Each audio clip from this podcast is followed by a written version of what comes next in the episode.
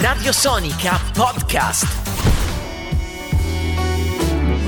E l'abbiamo definita una delle più belle canzoni italiane di questi ultimi anni, ancora prima che fosse collegato, quindi non possiamo essere tacciati no? di Certo. eh, tipo di captazio benevolenze. Guarda che ti dico, Luzietti, Oh, questa ma sera. chi sei? Rieccoci qua, Radio Sonica in diretta, ce l'abbiamo in collegamento telefonico con noi. C'è Gamon, eccoci. Ciao. Ciao ragazzi, Ciao. guardate che vi sento e posso dirvi, e non sono di parte, che sono proprio d'accordo. Sei proprio d'accordo, assolutamente sì.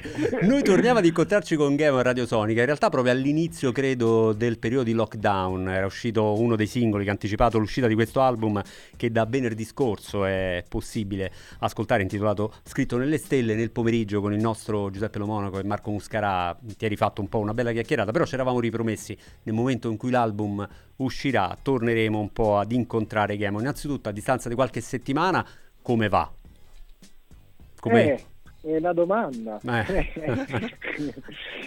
Ovviamente ragazzi, consentitemi di scherzare perché penso in realtà che anche in un momento così tanto duro eh, riuscire a ridere sia pure una maniera per, per superarlo. Io sto bene, sono, sono contento, ovviamente in questi giorni si dice sto bene, eh, tutto bene con l'asterisco, no? L'asterisco significa al netto di tutto quello che sta succedendo. Certo. Sono felicissimo che il disco sia potuto uscire, diciamo che abbiamo fatto una scelta coraggiosa, dico plurale perché non sono solo io che sono magari la voce e la faccia, ma lavorano con me tante persone.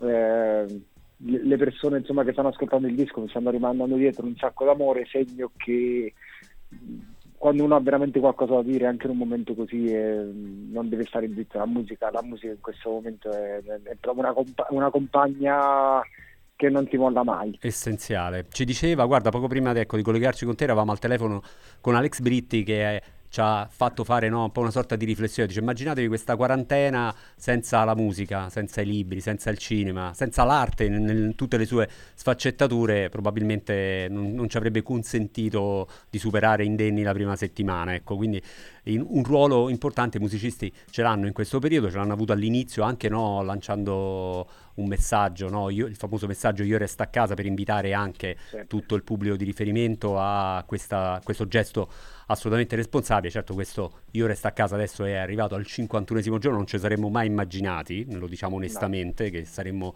dovuti rimanere così a lungo e che purtroppo per certi versi, ne parlavamo anche con Alex Britti per quello che riguarda la musica, l'attività live, questo periodo ce lo porteremo purtroppo avanti per un lungo periodo, ma non siamo qui per piangerci addosso, per, per dirla No, per, una, assolutamente, per guardare un po' con ottimismo al futuro. Eh, si intitola Scritto nelle stelle, no? il, il titolo dell'album, che per certi versi ci fa pensare no, a una sorta di.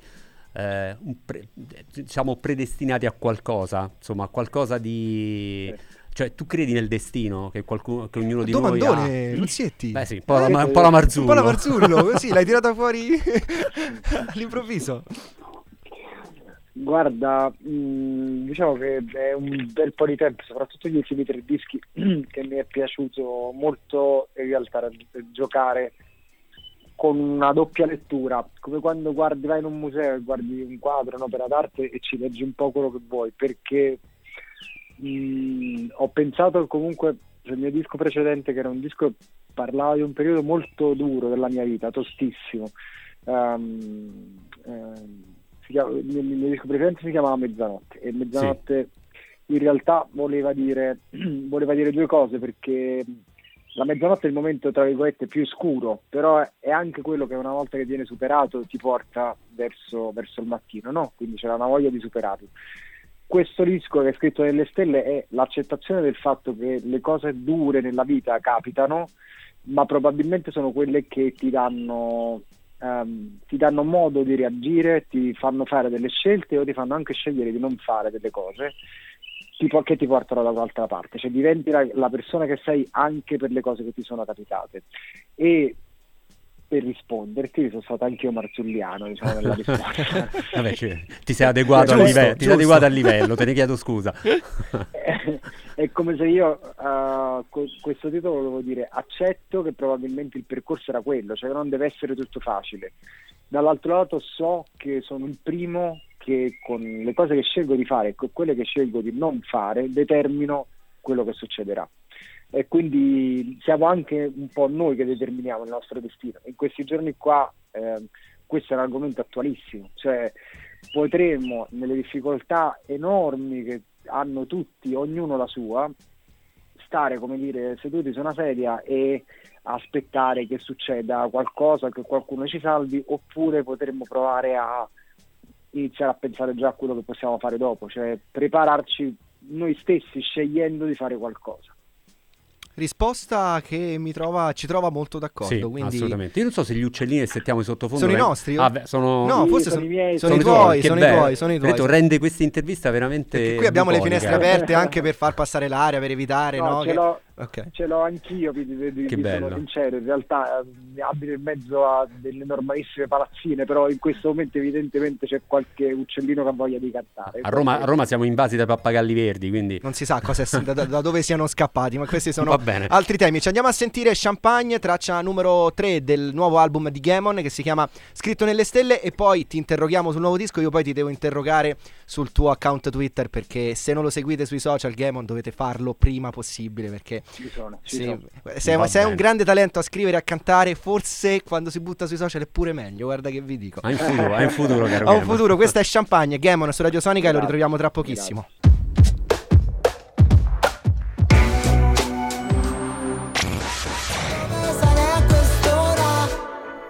Champagne, Gamon su Radio Sonica, Giordano e Fabio con voi, siamo in diretta alle 20.24 e c'è sempre Gamon in collegamento telefonico con noi. E dicevamo Twitter e, e il nuovo disco, sono andato a recuperare un tweet che hai scritto qualche giorno fa eh, chiedendo ai tuoi fan, ai tuoi follower, ce n'è una marea, ehm, se eh, il nuovo album fosse stato un album di duetti, chi ci avreste visto? E tu ti sei lanciato, questa Champagne l'avresti fatta con Paolo Bonolis, adesso mi devi spiegare come nasce, perché scrivi, perché ha un gran flow quando rappa, adesso dici la verità, come nasce questa cosa? No, ovviamente volevo, volevo fare un esempio, no? Ah, ok. perché vo- volevo che le persone motivassero, perché ovviamente poi in realtà c'è il Toto Nomi che tutti partono con i loro artisti preferiti che dovrebbero collaborare con me, invece io volevo che le persone motivassero eventualmente la, la, la- la- la- la scelta, no? e quindi ho detto, ecco, Bonolis è uno che è trascinante, quando inizia a parlare sembra un rapper, no? Sì. praticamente è, è- è- è uno che ha l'arte della parola, non glielo si può proprio togliere, quindi ho detto ok, Champagne che ha questo, questo ritmo un pochino trascinante, Bonolis sarebbe stato perfetto su questa canzone. Bellissimo, tra le, tra le Ma risposte... chissà, un sogno nel cassetto, magari un giorno si realizzerà pure.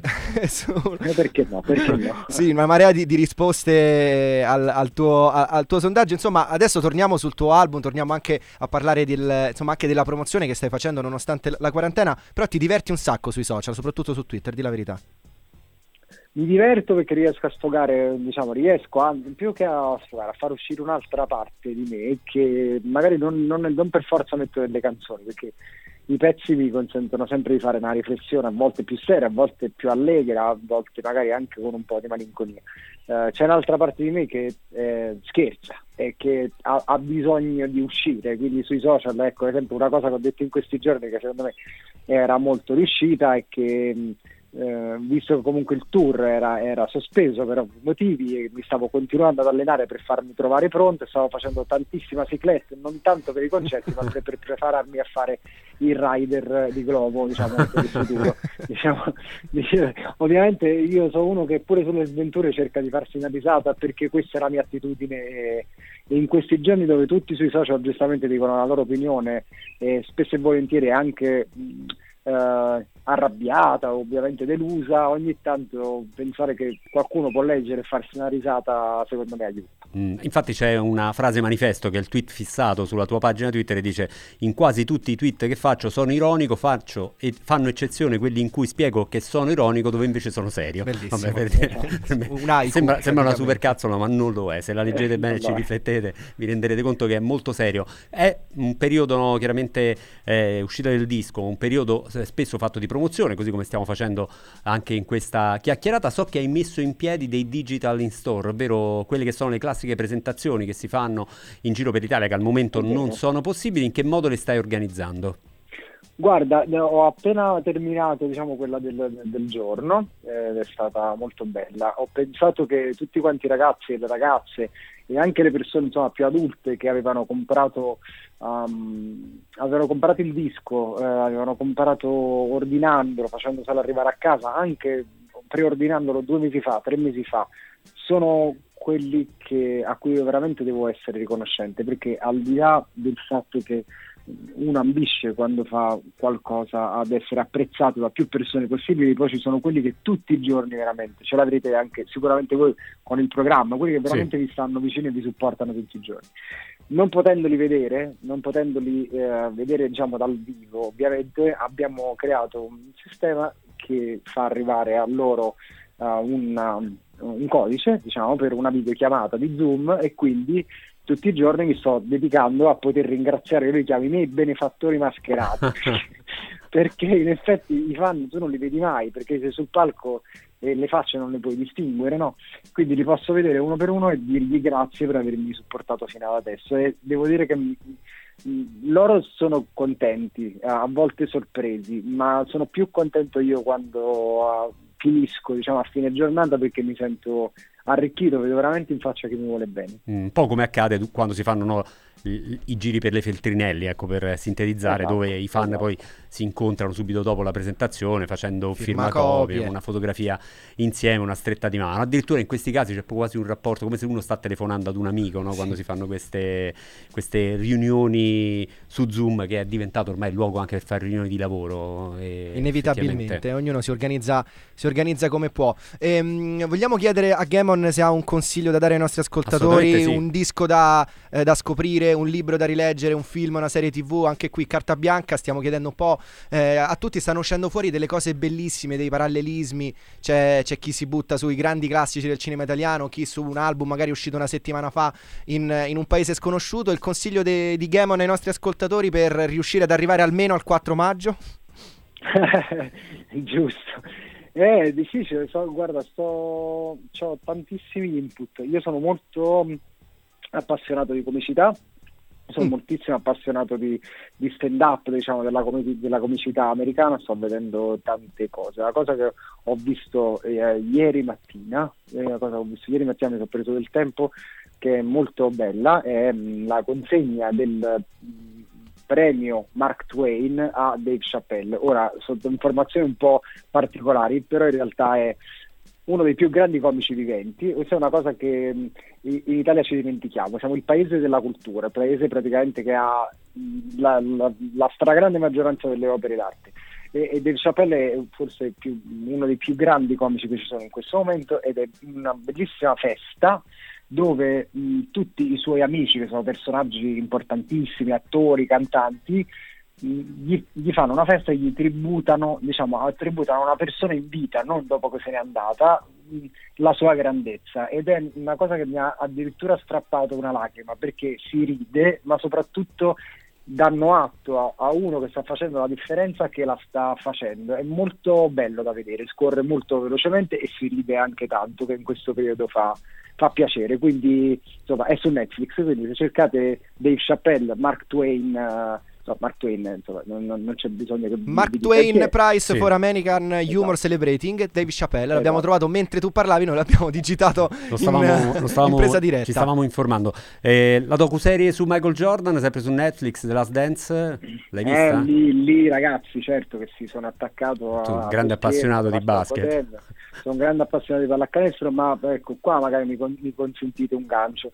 Io sono sempre appassionato un sacco alle storie di sport, ci trovo un sacco di paralleli con la mia vita, forse magari sono in un'altra vita ero, non lo so, probabilmente ero, una, ero un, un, giocatore, non lo so, un atleta, perché viene, viene, tantissimo fuori dalle storie di racconto di sport il concetto di squadra, il concetto anche di, di, di eh, di tenacia, che di testa dura, che ci vuole a vincere, di superare tutte quante le difficoltà e ripresentarsi l'anno dopo per, per uh, ribaltare quello che ti è successo quando hai perso, la solitudine anche di chi è vincente perché ha un sogno e deve trascinare un sacco di altre persone. Questo documentario diciamo, su Jordan e i Bulls va al di là dello sport, è, se- è, sempre bello vedere come si costruisce una cosa Vero. che poi passa alla storia, magari alla storia sportiva, lo sto guardando con con la mia fidanzata che non è un'appassionata di pallacanestro e mi è affascinata anche lei.